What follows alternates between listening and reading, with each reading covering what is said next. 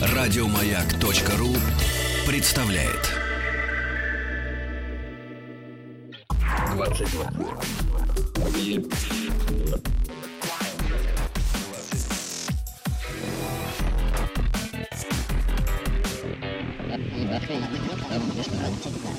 Объект 22. 22. Объект 22. Статья по физике побила мировой рекорд по числу авторов. Их там 5134 человека. В работе э, всего 33 страницы, она опубликована была. На днях 33 страницы. Это уже с комментариями, примечаниями и со всем этим делом. Только первые 9 вместе с комментариями, примечаниями занимают само исследование. 24 страницы занял список авторов и научных учреждений, где они работают. Суть статьи в том, что ученые смогли получить наиболее точное на сегодняшний день измерение массы бозона Хиггса, поэтому я позволю себе дальше уже без э, подробностей. Кто захочет, уже сам откроет 9 страниц, потом комментарии, потом 24 страницы авторов. Это уж как-нибудь. Мне просто кажется, что в этом есть и какая-то закономерность. Ну, то есть вот э, большой коллектив ученых, которые занимались такой тонкой, действительно совершенно практически невидимой проблемой, в этом есть что-то выдающееся. С другой стороны, в этом есть и какая-то несправедливость, потому что наверняка в истории человечества присутствуют э, сферы и открытия, над которыми потрудился не один миллион человек а, для того, чтобы другие миллионы чувствовали себя более-менее защищенными. Тем более, что вопрос защищенности, опять же, так сложилось как-то исторически, э, особо кажется актуальным, если речь идет о женщинах. Я Евгений Стаховский, и тут уже Ольга Анатольевна Пустотина, профессор, доктор медицинских наук, акушер-гинеколог. Здравствуйте. Здравствуйте. Спасибо, что нашли на меня время сегодня, и, надеюсь, хорошо добрались. Спасибо. И более того, я очень надеюсь, что меня сегодня будут так периодически раскрываться широко глаза, поскольку я позволил себе сегодня позвать в гости человека, с которым э, очень хочу поговорить о том, в силу некоторых природных, я не знаю, каких угодно обстоятельств, э, тема, от которой я, в общем, весьма далек. И у меня такие весьма общие представления о, о, о том, как все это происходит. Ну, речь о гинекологии, разумеется.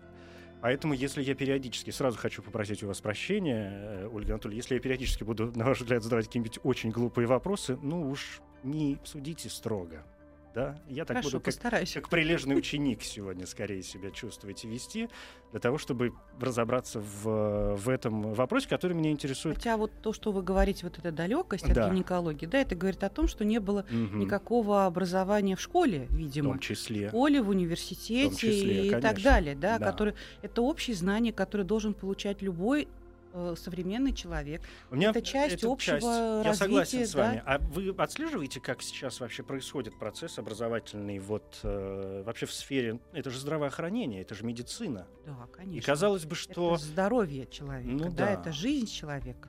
Конечно, если мы говорим об образовании, о медицинском, или мы имеем в виду больше сексуальное образование, то есть у- у- для общего населения образования, о чем вы имеете в виду? Вот, вот здесь сразу первый вопрос с э, приподнятыми бровями, потому что Да. у меня ощущение, что гинекология как наука, да, меня Мгм. интересует там исключительно какой-то научный э, аспект, м, по моим ощущениям, в первую очередь, уж не знаю, опять же, исторически так сложилось или нет, или это мои заблуждения, в первую очередь а, наверняка завязаны на репродуктивную систему и народы. На самом деле, да, заложено э, в, любом человеке заложено, да, и вообще природой заложено. Для чего человек живет? Для того, чтобы он дальше а, размножался, да, продлевал себя в своих детях, дальше внуках и так далее. Это естественный физиологический процесс. Но а, вот у нас как-то принято к этому процессу всему, вот вообще всему, что связано с гинекологией, с родами, относиться как-то, как будто это какая-то табуированная тема, которая вот стыдно об этом говорить, стеснительно и так далее. А на самом деле это часть, а, достаточно большая часть э, жизни любого человека.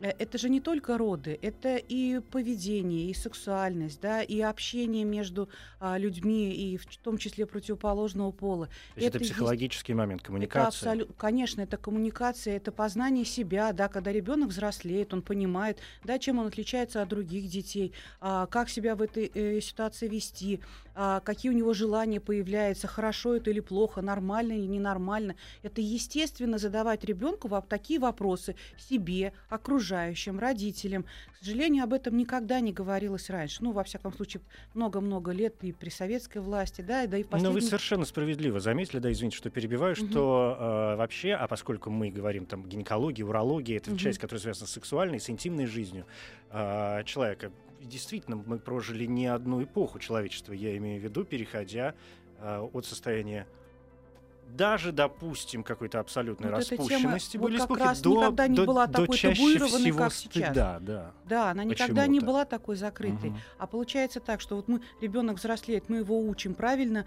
а, там себя вести, причесываться, да, правильно готовить пищу, красиво сидеть за столом, вилкой, нож, э, ножиком пользоваться, да. А вот э, огромной части жизни, которая его это тоже часть нашей жизни, да, как вести себя своей сексуальности, как вести себя с, с другими людьми детьми, да, вот этому мы не учим. То есть это получается как первобытно-общинном строе, э, строе на уровне инстинктов, да, либо где-то, ну, сейчас у нас есть интернет, то есть познание получается в интернете, в СМИ. Еще неизвестно, насколько правильные и корректные познания. Как раз познания идут абсолютно некорректные, mm-hmm. агрессивные, да, и, и это еще больше усугубляет ситуацию. И получается, что мы как бы в первую очередь это должно формироваться в семье. Но если в семье, например, вот э, в семье с вами родители об этом не говорили, потому что с ними не говорили их бабушки, дедушки, да, соответственно, вас не научили, не сформирована в семье модель вот этого поведения поведения, вот этого общения с родителями на такие э, достаточно ну, э, интимные да, темы. Соответственно, вы не знаете, как подступиться с этими вопросами к своим детям.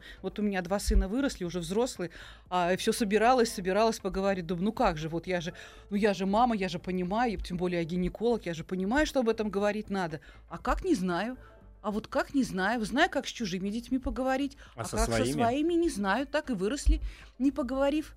Теперь они уже сами могут все рассказать мне об этом больше, чем я. Но задают же наверняка какие-то вопросы. Ну, они... Ну, не могу сказать, чтобы задают.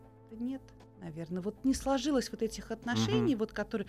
Ну, может быть, потому что э, мальчики, да, вот, ну, как мальчики, уже мужчины взрослые, а с папой они пытаются об этом поговорить. Ну, ну все равно. Ну, это психологический аспект, да, я, я понимаю. Вот я понимаю, о чем вы говорите. Это, конечно, я согласен с вами. Это большая, если не проблема, то во всяком случае большой м- вопрос. И понятно, что сегодня мы наверняка не избежим некоторых э, параллелей, скажем, женского организма и мужского какого-то организма. Опять же, вот когда вы заговорили о системе воспитания и здравоохранения, я почему-то я поговорил с э, там, друзьями, приятелями, знакомыми о том, и с девочками, и с мальчиками, о том, что как где. И вот mm-hmm. на эту тему, о которой вы сейчас говорили в том числе.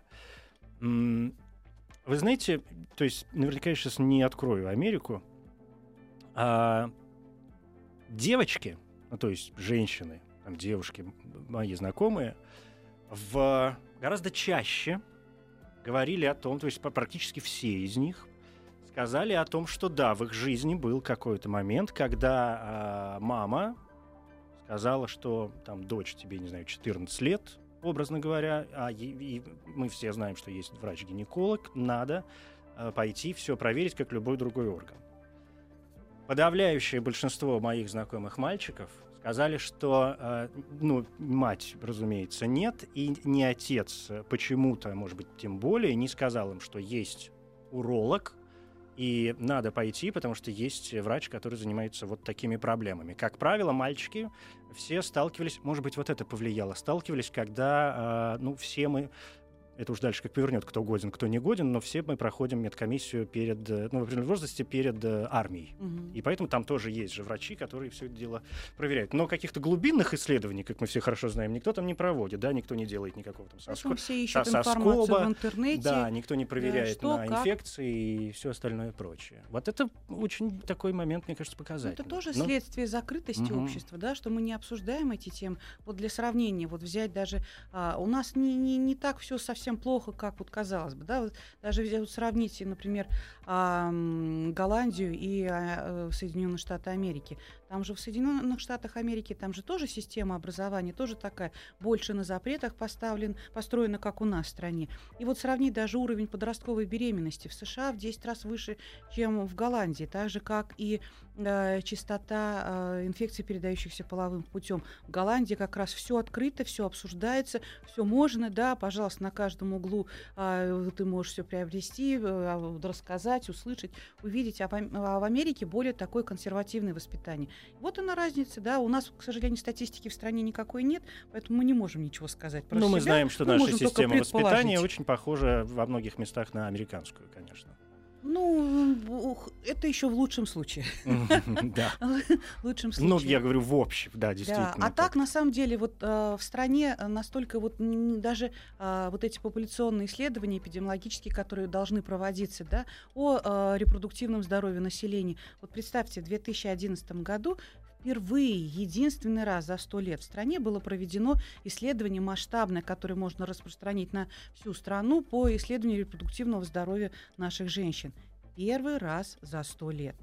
Ну разве это возможно, где было показано и заболеваемость женщин, и количество абортов, сколько мы делаем, и пользование гормональной контрацепции, которая во всем мире дос- достаточно широко распространена, а мы все живем в мифах, что это вредно, опасно, где-то убийство, и вообще женщина потом никогда не родит, и так далее, и так далее, и так далее. Это мифы? Конечно, это огромные мифы, с которыми приходится сталкиваться практически на приеме каждый день, практически с каждой пациенткой, когда мы начинаем обсуждать э, вопросы э, контрацепции.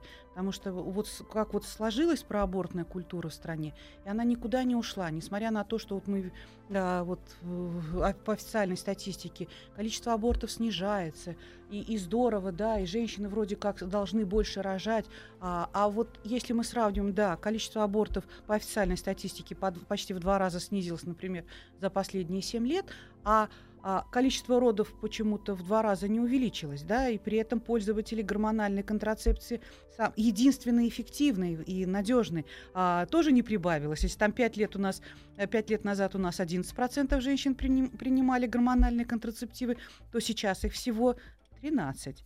То есть 2%. Это погрешность мед, подсчета или как? Вот. А вроде как абортов снизилось. То мне кажется, это все-таки тонкости статистики, как учитываются аборты. Ну, статистика, Частные- конечно, тоже. В да, клинике такое. не учитывается, да, работа, а большинство абортов ушло туда. Частные клиники, оттуда а, данные не входят в официальную статистику. И все, вот, пожалуйста, мы видим показатели здесь супер, все, все уменьшается, все улучшается, только э, рождаемость никак не повысится.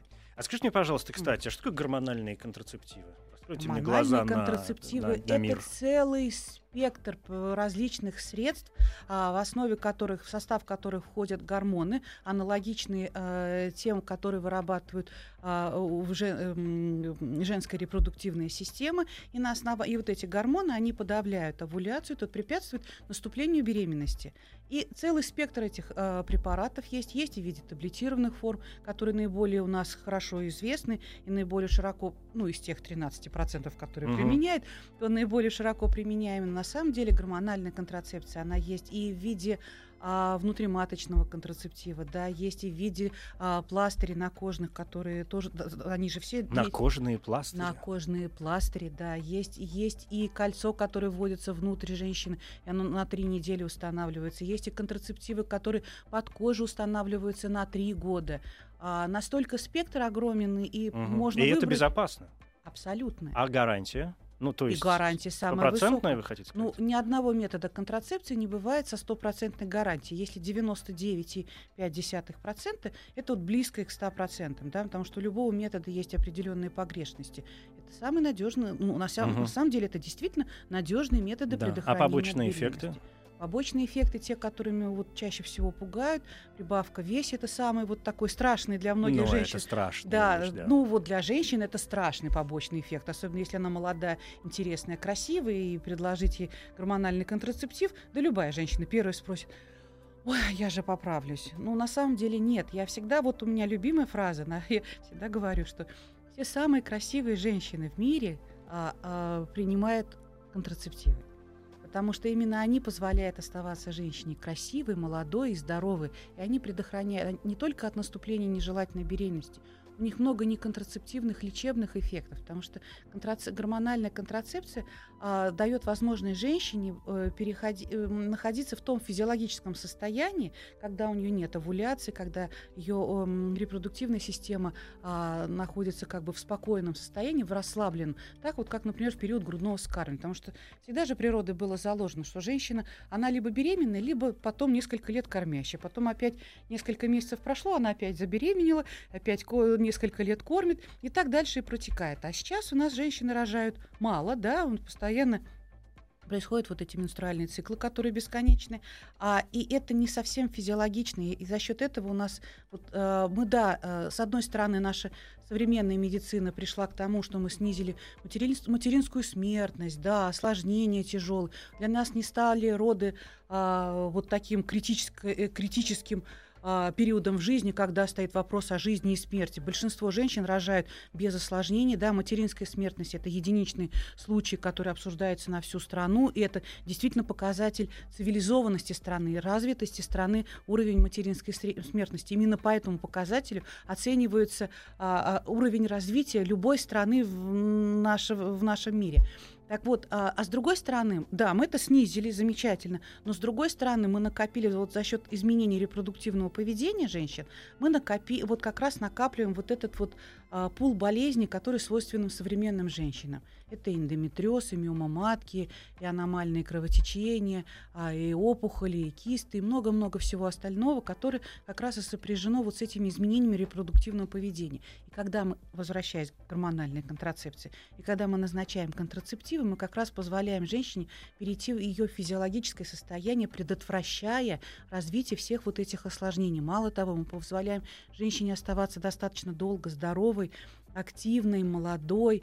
А, и это еще и профилактика осложнений тех, которые бывают и заболевания уже женщин, когда она находится в постменопаузе, в 60-70 лет. Потому что все заболевания формируются вот в переходный период, когда и, вы, и в этот период очень важно тоже женщине поддержка. Как раз вот гинеколог должен быть, а, вот эта иллюзия, что гинеколог должен быть только когда женщина готовится к родам, либо она не может забеременеть, либо еще что-то. Женщине после 40 первый врач для нее гинеколог – это он ей поможет предотвратить все во-первых, э, помочь ей э, избавиться от тех симптомов, которые ее начинают беспокоить, там ближе к 50, это гинеколог помогает, не, э, не терапевт, не, не невролог, не уролог, никто, это гинеколог этим занимается. И мы предотвращаем, как раз предупреждаем развитие всех заболеваний, которые связаны уже, вот, уже в, в более позднем возрасте. И сердечно-сосудистые расстройства, и э, переломы, да, повышенная частота переломов связана как раз именно с вот поздним периодом жизни. Это все очень взаимосвязанные вещи? Абсолютно, напрямую. И весь мир, это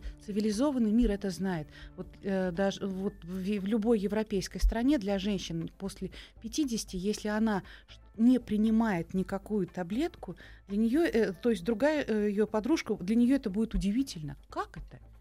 Как это? Это нормально. А у нас Первый вопрос, а я поправлюсь, а это не опасно, а риск тромбозов, а еще что-то. Во время курения риск тромбозов в два раза выше, чем при применении любого гормонального контрацептива, те, которые у нас есть на сегодняшний день на рынке. Я не говорю про те препараты, которые были 50 лет назад. Я говорю про современные средства которые сейчас выпускаются, которые у нас есть и доступны, и не, не, так, не так дороги. А, так вот, а, риски тромбофилические, которые мы больше всего боимся, да, инсульты, инфаркты, там, тромбозы вен, э, очень серьезные, да, заболевания, так они на фоне контрацептивов единичные по сравнению и гораздо меньше их, чем э, у курящих женщин. Сколько у нас курит Никто даже не задумывается. Никто даже не задумывается. Знаете, у меня сложилось э, ощущение из всего, что вы сейчас сказали, ну, помимо всего прочего, о том, что э, ну, то есть репродуктивная система, ну, женская в данном случае, связана с сердечно-сосудистой системой так э, плотно? Конечно. А репродуктивная система это в первую очередь а, эндокринная система. Она вся взаимосвязана. Яичники, надпочечники, щитовидная железа, гипофиз, гипоталамус. Это все а, звенья одной цепи. Это одна система общая. И напрямую связана с, с тем, как работает эндокринная система и все остальные органы. Абсолютно напрямую. И вот, ну, вы хорошо знаете, да, у нас на слуху женщина там переходит в, в переходном возрасте, у нее приливы, да, вот да. беспокоит, плохой сон. Это как раз вот эти вегетативные расстройства, которые связаны с недостатком женских половых гормонов, на фоне которых формируются сердечно-сосудистые заболевания в будущем. Сейчас попробую представить себе всю эту схему. Дайте мне буквально минуту.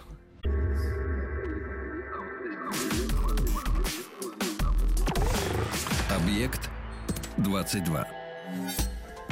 Ольга Пустотина, профессор, доктор медицинских наук, акушер-гинеколог. Говорим сегодня о гинекологии. Я знаете, о чем подумал? Ну вот мы так сейчас сразу прям в, в статистику, в, в аборты. Это все, конечно, понятные вещи. Я иногда, а, опять же, когда хочется зарыться в какую-то историю, знаете, мне кажется, что гинекология, ну, по ощущениям, да, может быть, это было и не так, но одна из тех наук и ее развития, которое что-то, мне кажется, шло не самым простым путем, потому что понятно, что э, большинство врачей вообще, да, это, конечно, мужчины, и тут возникает вопрос заболеваний и так далее. Поэтому повивальные бабки, это все, э, это, это, это все ясно. А, а потом, ну, скажем, как тут не вспомнить, например, викторианскую эпоху, да, в Англии, где уж творились такие чудеса вообще в межличностных взаимоотношениях там мужчин и женщин, что... Ну, то есть мне кажется, что это сильно очень повлияло на развитие э, гинекологии как э, науки. Вы ощущаете сегодня, например, что м, гинекология, в принципе, на одном уровне с развитием э, медицинских наук в других областях? Или где-то что-то остается очень непонятное, чего хотелось бы, а никак не получается? Ну, во-первых, гинекология это вообще особая наука, потому что она связана в первую очередь с деторождением. Да? Ни одна, ни, никакая другая специальность, ни область человеческого здоровья никак, э, вот такого эффекта и резонанса не имеет, потому что здесь идет речь о рождении ребенка, о рождении новой жизни, либо о гибели этой жизни.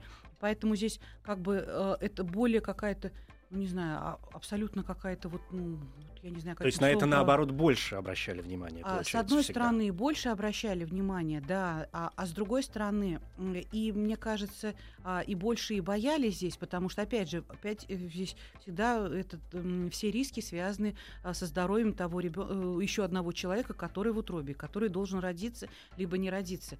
Поэтому здесь все равно, ну, мне кажется, я не могу сказать, что вот как-то по-разному развивались различные специальности в медицине. Мне кажется, они развивались по, по тому витку, который был заложен э, природой, как э, шо, шо развивалось общество. Но э, то, что много неизвестного в гинекологии и в акушерстве, это да, потому что и самое важное, и самое основное, что неизвестно, почему происходит оплодотворение, да, как оно происходит, а, какие факторы на это влияют, почему, а, почему а, вот даже вспомогательные репродуктивные технологии, да, там же столько всего неизвестного, почему вроде бы все, все сложили, все, яйцеклетка образовалась, все, эмбрион сформировался, а потом все равно беременность не развивается. Почему, как? А, что, как на это повлиять. Никто этого же не знает. До сих пор это не изучено, это непонятно, и это все равно тайна, может быть, это специально от нас скрыто, чтобы мы никогда этого не узнали. А, и все-таки ост... осталось хоть что-то чудесное. Что да? да, хоть что-то осталось. Но э, все равно вот репродукция это совсем это вот это все это все-таки таинство, да, вот угу. воспроизведение себе подобного это это вот что-то такое неземное, мне кажется, оно так и должно оставаться. И пусть Чуть-чуть, да. да, пусть так и будет, да. Я хочу сейчас задать вам один вопрос, но только поймите меня правильно. Сейчас я подумаю, как бы его лучше сформулировать. Он, с одной стороны, как-то выглядит э, совсем уж криво, с другой стороны, с другой стороны, это как поймать интонацию. Давайте а, будем ловить. Давайте будем, сейчас я попробую хоть как-то ее изобразить. Скажите мне, пожалуйста,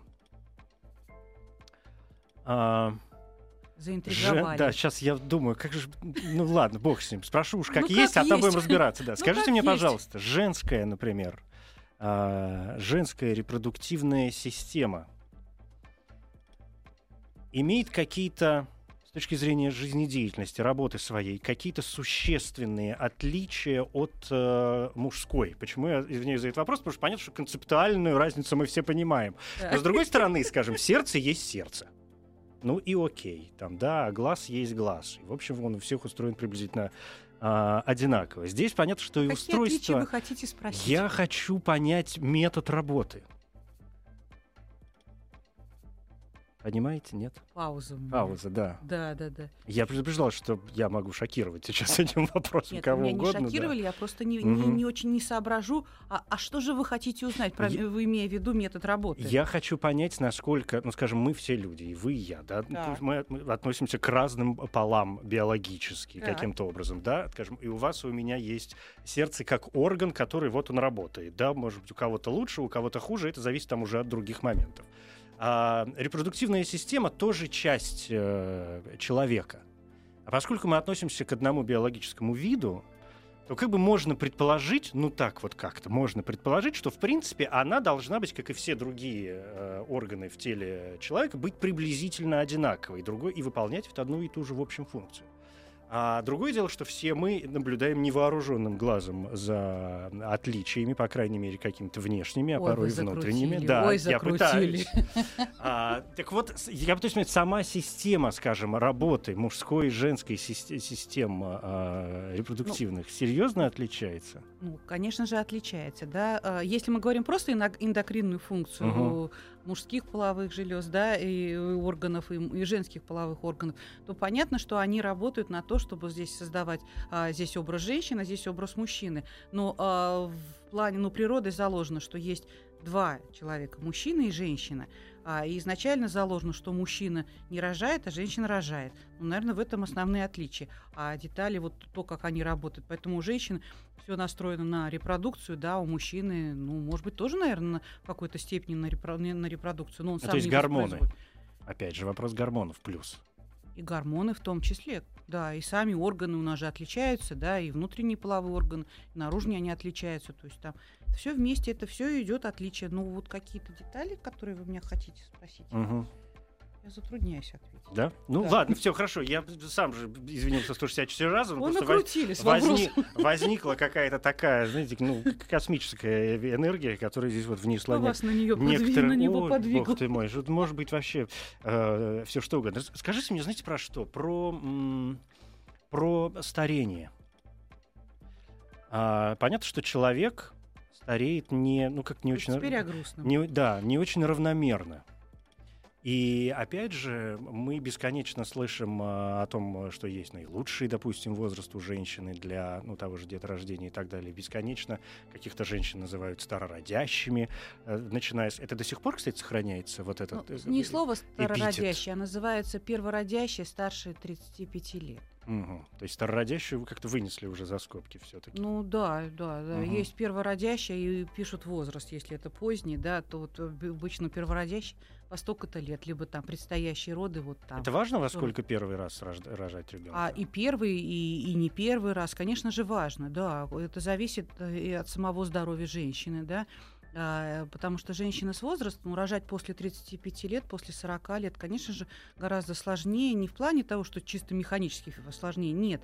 А просто женщина с возрастом, как и мужчина, как любой человек, накапливает в себе определенные заболевания. Мы же с каждым годом не молодеем, соответственно, организм у нас не, не молодеет. У нас есть, появляются определенные проблемы. А беременность это всегда допол- э, достаточно большая, сери- большое серьезное испытание для организма женского, потому что организм работает на пределе своих возможностей. Вот э, когда э, вот при беременности, если у женщины какие-то появляются заболевания, какие-то проблемы, вот можно назвать это, что беременность как лакмусовая бумажка. Она а, проявит все, что вот есть, какое есть неблагополучие у самой женщины. И она узнает, какие у нее будут болезни, вот по, ну, утрируя, да, какие болезни у нее будут там в более позднем возрасте, где у нее слабо, там почки там побаливают, либо с сердцем какие-то сосудами проблемы. Это не потому, что во время беременности человек просто чаще бесконечно обращается к врачу, который за ним наблюдает. Ну, есть же кто и не обращается. Во-первых, у нас по закону положено наблюдаться беременным у врача, да, и вот только вот сегодня, по-моему, была передача на первом, на каком-то канале показывали, да, что женщина не, не наблюдалась во время беременности у врача, и она поэтому виновата, что там ребенок то-то, то-то, то-то, то-то. Вот. А женщина, да, это нормально и цивилизованно, то, что если женщина наблюдается у врача во время беременности, потому что это позволяет, а, во-первых, а, помочь ей, да, если у нее возникают какие-то проблемы, а у нас очень, вот если мы говорим, например, о молодом подрастающем поколении, то большинство девушек у нас не совсем здоровы. Я не говорю в плане э, гинекологии, да, репродукции, а в принципе там, да, они ну, рождают, а, и э, проблемы с сердцем, проблемы с сосудами, и там еще какие-то заболевания, э, ну, различные, различные проблемы есть. И, соответственно, эти проблемы, они, конечно, во время беременности, они усугубляются. потому что беременность это достаточно большая нагрузка на организм, потому что э, и э, сосуды работают в усиленном режиме, потому что увеличивается объем циркулирующей крови, увеличивается нагрузка на почки, нагрузка на печень, на все. А, и а, в этих условиях организм должен справиться с этой дополнительной нагрузкой. Это все физиологично, да. И когда здоровый человек, он и не замечает, и беременность для него летает, и все замечательно себя чувствует и после родов, но это должно быть все равно под контролем врача. Большинство беременностей, да, так и должны протекать, что женщина счастлива самый прекрасный период жизни, потому что все, и, у нее ощущение, что все все ее любят, все о ней заботятся, самый лучший там помидор или яблоко будет ей, да. Особенно это актуально было в 90-е годы, например, когда я была беременна. Ни помидор, ни яблоко. Да, да, да. И когда один пакет молока давали в руки, угу. и то с низкими процентами, это сейчас мы покупаем низкий процент в целях поддержания фигуры. Опять же. Да, да. А тогда просто других не было. Вот. А, а роды это тем более все равно, хоть это физиологический процесс, и 80% родов будет протекать замечательно, самостоятельно, главное им не мешать, но тем не менее бывают и осложнения, при которых должен до, доктор присутствовать и а, с, вовремя среагировать для того, чтобы не было как раз и осложнений после родов, чтобы женщина после родов могла как принцесса Великобритании через несколько часов стоять красивая на каблуках. Я совсем недавно давала uh-huh. как раз интервью по поводу э, родов э, этой принцессы, потому что э, сомневались, на самом ли деле она родила только что, и почему она так хорошо выглядит, а не постановочные ли это съемки. На самом деле, а почему женщине после родов плохо выглядеть? Если она норм, э, родила нормально, да, ребенок здоровый, красивый, почему она не может через несколько часов уйти домой, как делается во всем цивилизованном мире? Это у нас принято То было. есть не нужно сделать, делать из деторождения какого-то такого нечеловеческого болезнь, процесса, да, болезнь, да. что все, давайте мы здесь будем э, теперь как-то себя чувствовать не, неловко mm. за неделю до, неделю после. Конечно, бывает, да, и осложнения, бывает и плохое самочувствие, и все это, конечно же, бывает. Ну, бывает же абсолютно нормально, да, когда себя хорошо чувствуешь, и можешь и на каблуках постоять. Это не говорит о том, что она будет на каблуках целый день с ребенком бегать. Она может 15 минут перед корреспондентами постоять. Ну, да. на, Может быть, в этом есть какой-то психологический, опять же, аспект, когда Конечно. там девушка, женщина думает, господи, ну, наконец-то, ну все, вот эти 15 минут славы, можно я уже побуду с собой, потому что потом еще неизвестно, когда э, снова предвидится. Конечно, да, да, да. да. То есть это все, все, да, имеет место быть. Но доктор все равно должен быть рядом. Он должен вот увидеть вот те моменты, когда вот какие-то осложнения. И по, именно поэтому у нас нет такой материнской смертности, от которой мы, слава богу, ушли от тех показателей, которые были, когда говорят, ой, раньше рожали в поле и все нормально было. Да, нормально было, но тогда и была материнская смертность угу. несколько раз выше, чем сейчас. А, да, и так и было. Ну, Слава ну, богу, да. мы благодаря развитию современной медицины, слава богу, этого нет. Так возвращаясь к вопросу старения все-таки. Я забыла про да, ну мы так хорошо ушли куда-то в сторону, может быть, и слава богу, но хочется а, вернуться. Что происходит а, в этой связи? Потому что понятно, ну, понятно, мы все не молодеем, да, как вы напомнили нам ну, всем. Организм стареет, он все же стареет, да, любые и кожа стареет, и внутренние органы стареют. Точно так же, если мы говорим о гинекологии, точно так же стареет и постепенно а, функция... Э, это, это происходит, ну, то есть обычно не быстрее, не медленнее, просто такой стандартный процесс. А, это стандартный процесс, просто он может начинаться у кого-то раньше, у кого-то позже, если мы говорим о старении женщин, да, и чем раньше это старение начинается, это как раз неблагоприятный фактор того, что а, и показатель, риск того, что женщина будет иметь достаточно много болезней, болезней а, после 50-60 лет. Потому что чем раньше все-таки а, вот этот период, он должен быть ну, должен быть, не должен быть слишком ранний. А слишком ранний у нас появля... и риск появился, и достаточно ранний, так называемый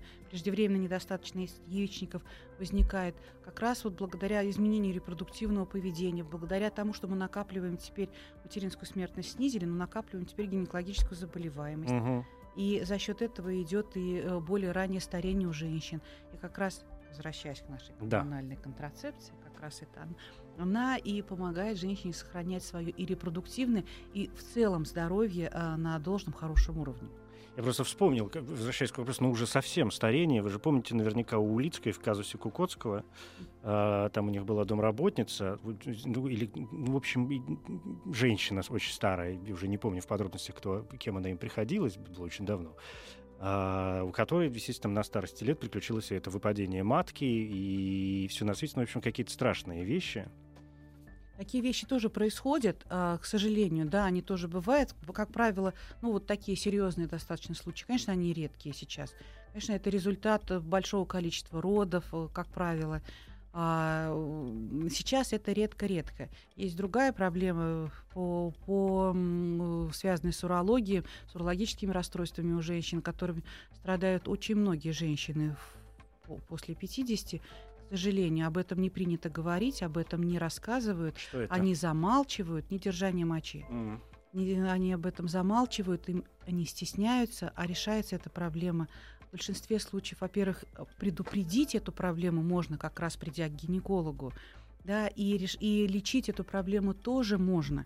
А ну, это в силу вот низкой информированности, нет а, правильного настроя, да, что гормональная таблетка... Ну да, что надо переходить от э, вот этих каких-то непонятных мифов в голове к, к нормальному человеческому Да, э, почему процессу женщины за шагнуло. рубежом такие красивые?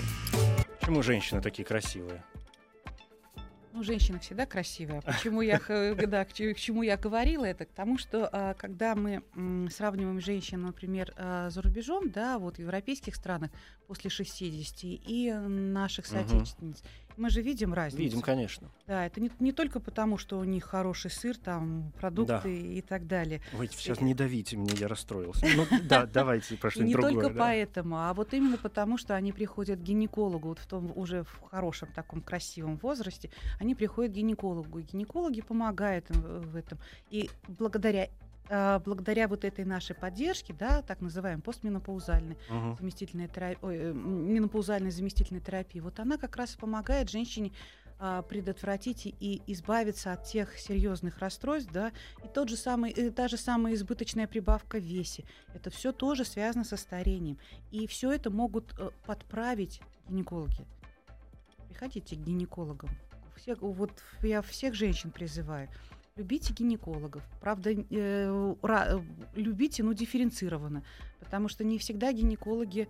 А как Да. понять, кто хороший? Есть какой-то маркер? Ой, у меня самый простой маркер. А, Я пациентам говорю, вы когда выбираете, идете к гинекологу, вы уточняете, принимает ли гинеколог сам контрацептив, либо эм, заместительную терапию. Вот если принимает, значит идите к гинекологу, потому что гинеколог тогда точно понимает в эндокринологии, точно понимает гинекологии, потому что, к сожалению, но на протяжении многих лет гинекологии, если акушерство еще как-то развивалось, да, мы м, изучали процесс родов, мы как-то совершенствовали это все, различные способы обезболивания, помощи и так далее, то вот гинекология у нас вот достаточно длительное время заключалась в том, что мы либо прижигали, либо выскабливали, либо отрезали, удаляли. И все, и то есть никакой гинекологии, эндокринологии практически не было. Мы не лечили препаратами, мы не, не вот и вот за счет этого, во-первых, и врачи в этом были не сильно осведомлены, и а, поэтому и появлялись страхи у пациентов. И вот поэтому здесь даже сейчас назначаешь какие-либо препараты для лечения, или когда некоторые гинекологи вообще а, а, очень, мягко скажем, удивляются и говорят, что вам это вред нанесет, вы там, у вас будет то-то, то-то, такие-то осложнения, вам нельзя ни в коем случае это принимать, давайте мы лучше удалим. Сразу, ну. Да, да, да, да. Вот и до сих пор во многих местах, и в Москве тоже остаются, а, вот эта тенденция, она сохраняется, чтобы не лечить, а просто вот радикальным методом. Вот, Зато надежно. да, выскоблить, прижечь, удалить. Какие самые а, ну, основные сейчас э, зоны риска по части заболеваний? Что это? Зона риска это по- постоянное, а, а, очень частое травмирование а, шейки матки, потому что вот этот э, Что такое травмирование? Каким образом? а вот именно прижиганием, вот Мгм. этим деструктивными методами лечения, потому что без абсолютно без каких-либо показаний, вот у нас было принято э, как-то несколько лет назад, ну много лет уже, скажем так, назад, что любые изменения надо, значит, прижигать, надо э, удалять там, э, и грубые слова, можно говорить об этом и так далее. Вот, а на самом деле это как раз повышает, якобы, что это, а, если вот мы что-то там увидим, что это будет повышать, а, свидетельствовать о, ри- о риске рака шейки матки. На самом деле, наоборот, вот то, что вот мы а, вот эти вмешиваемся вот в естественные процессы, то, что мы там разрушаем ткани, мы как раз тем самым создаем риск рака шейки матки. Это почему я именно об этом сказала, потому что это настолько опасный и а, быстро прогрессирующий рак, который очень быстро дает и метастазы, и особенно он встречается даже и у молодых женщин. Вот его опасность именно в этом. И мы как раз, врачи сами, нередко как раз переводим женщину вот в эту группу риска и провоцируем развитием, развитие такого тяжелейшего заболевания. Вот на мой взгляд это. Потом вот э, любые, вот, э, любые наши радикальные методы, постоянное выскабливание, аборт, это же у нас принято же хирургическим путем делать не как цивилизованный мир делает, даже если делают, то делают медикаментозно. Да, в большинстве, в абсолютном большинстве случаев. А у нас до сих, до сих пор это кюретка. А кюретка это повреждение ткани в матке. А, это риск а, всех осложнений, которые только бывают. Опять же, это, это хирургическое наше вмешательство. И бесплодие в будущем, и воспалительный процесс длительный много всего остального, эндометриоз, и гиперплазии потом. Все это развивается после вот наших хирургических А вмешательств. если медикаментозный аборт, то это попроще, это, Это- лучше. Ну, аборт всегда плохо, но если мы выбираем из двух зол, то, то нужно выбрать то, которое будет менее вредно, менее, окажет менее неблагоприятное воздействие на организм. Конечно, это медикаментозный метод. Есть разница, какое, ну, как-то это влияет, то есть э, какое количество абортов сделает женщина, или это индивидуально? Ну, э, считается, что влияет, да, и если мы говорим в целом о статистике, то да, конечно, влияет. Чем больше делается абортов, тем больше, конечно же, и э, проблем дальше с, репродук- с репродуктивным здоровьем. Но иногда бывает достаточно одного аборта сделать, и Ну, вот этот вечный всё. страх, что первый надо обязательно рожать. Я помню его всю жизнь. Все боятся, главное, первой, Главное первой не первый, да, первая беременность, а потом Да, 10 а потом подряд в делай всё, семье, что хочешь, а потом конечно. 10 подряд можно Мгм. в семье сделать и ничего, никто не осудит, да. Но вот и- это про первую, это тоже миф, то есть неважно в каком случае. Но э, Или это индивидуальные действительно вещи, и мы в не можем давать случаев, гарантии конечно же, никакой. да, нет, нельзя сказать, что это не важно. Важный первый аборт, он не аборт не должен быть никаким. Ни первым, ни пятым, ни десятым, ни двадцатым. Никаким. Для этого, для, потому что аборт это всегда. э, Мы всегда э, как бы обращали внимание на здоровье, что вот это вред для здоровья. Ну, а где наша духовность? Аборт это детоубийство, да? Никто, никто об этом не говорил раньше. Это было естественно, нормально, как на работу сходить. Сходил там, а, поток женщин сидят в отделении, да, ждут своей очереди. Это все было вот, вот как назывались, абортмахерами. Да, целый конвейер. на- И никто не думал о духовности. Вот общее, это, это продукт нашего общества, да, вот когда вот даже вот такие вещи, они э, совершались бездуховно, не задумывались, что это грех, Мгм. что это, ам, что мы убиваем жизнь. Ну, это вопрос уже духовный. Здесь э, каждый сам с собой разберется. У нас есть еще несколько минут для того, чтобы я успел вас спросить хоть что-нибудь про инфекции. Что пугает вас в этом смысле больше всего? Опять же, низкая информированность. Опять же, иллюзии того, что а, э, большинство а, людей думают, что их это никогда не коснется. Вот кого-то, да, наверное, это вот там женщин легкого поведения, либо там еще кого-то, да, вот какие-то группы риска, с ними только это может случиться, а со мной никогда. А, а на самом деле это случается очень часто. И, мало того, это случается как раз, инфицирование происходит в большинстве случаев у молодых девушек, когда они только начинают половую жизнь. А, И как раз они инфицируются бессимптомно инфекциями, передающимися половым путем. путем. А потом, съездив на море куда-нибудь, и рассказывают, ой, у меня было воспаление придатков, да, это вот я в холодном море перекупалась и так далее. На самом деле воспаление придатков это не лечная инфекция, передающаяся половым путем, которая ждала прохладного моря. Для того, чтобы заработать. Да, для того, чтобы заработать, да. А причем даже вот женщины вот уже в годах приходят и говорят, да, у меня было воспаление придатков. А я им объясняю, что вот это вот инфекция. Да вы что? для, не, для всех это настолько удивительно, никто этого не знает, а, объясняя, что это либо хламидия, либо гонокок, да, настолько для всех становится это удивительно. Это вот проблема, о которой, опять же, замалчивается, мы не говорим об этом, не информируем население, опять же, скрывают, да, раз это, это все интимное, это все об этом говорить не надо.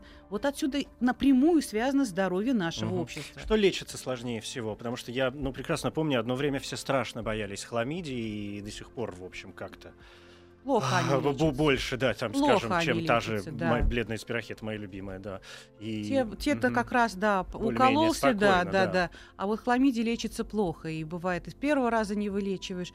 Это действительно так, и обострение идет, а чем больше обострение, тем больше риск э, непроходимости труб, и, соответственно, внематочная беременность, либо бесплодие трубное и так далее. То есть, и вся вот эта цепочка накручивается. Да, понятно. У меня 2 миллиона к вам вопросов еще. Это значит, что я надеюсь, что мы когда-нибудь еще встретимся, и я смогу их задать. Спасибо вам большое. Ольга Анатольевна Пустотина, профессор, доктор медицинских наук, акушер-гинеколог. Ну уж я как мог. Я уж как мог. А вам большое спасибо, да. Спасибо большое. Еще больше подкастов на радиомаяк.ру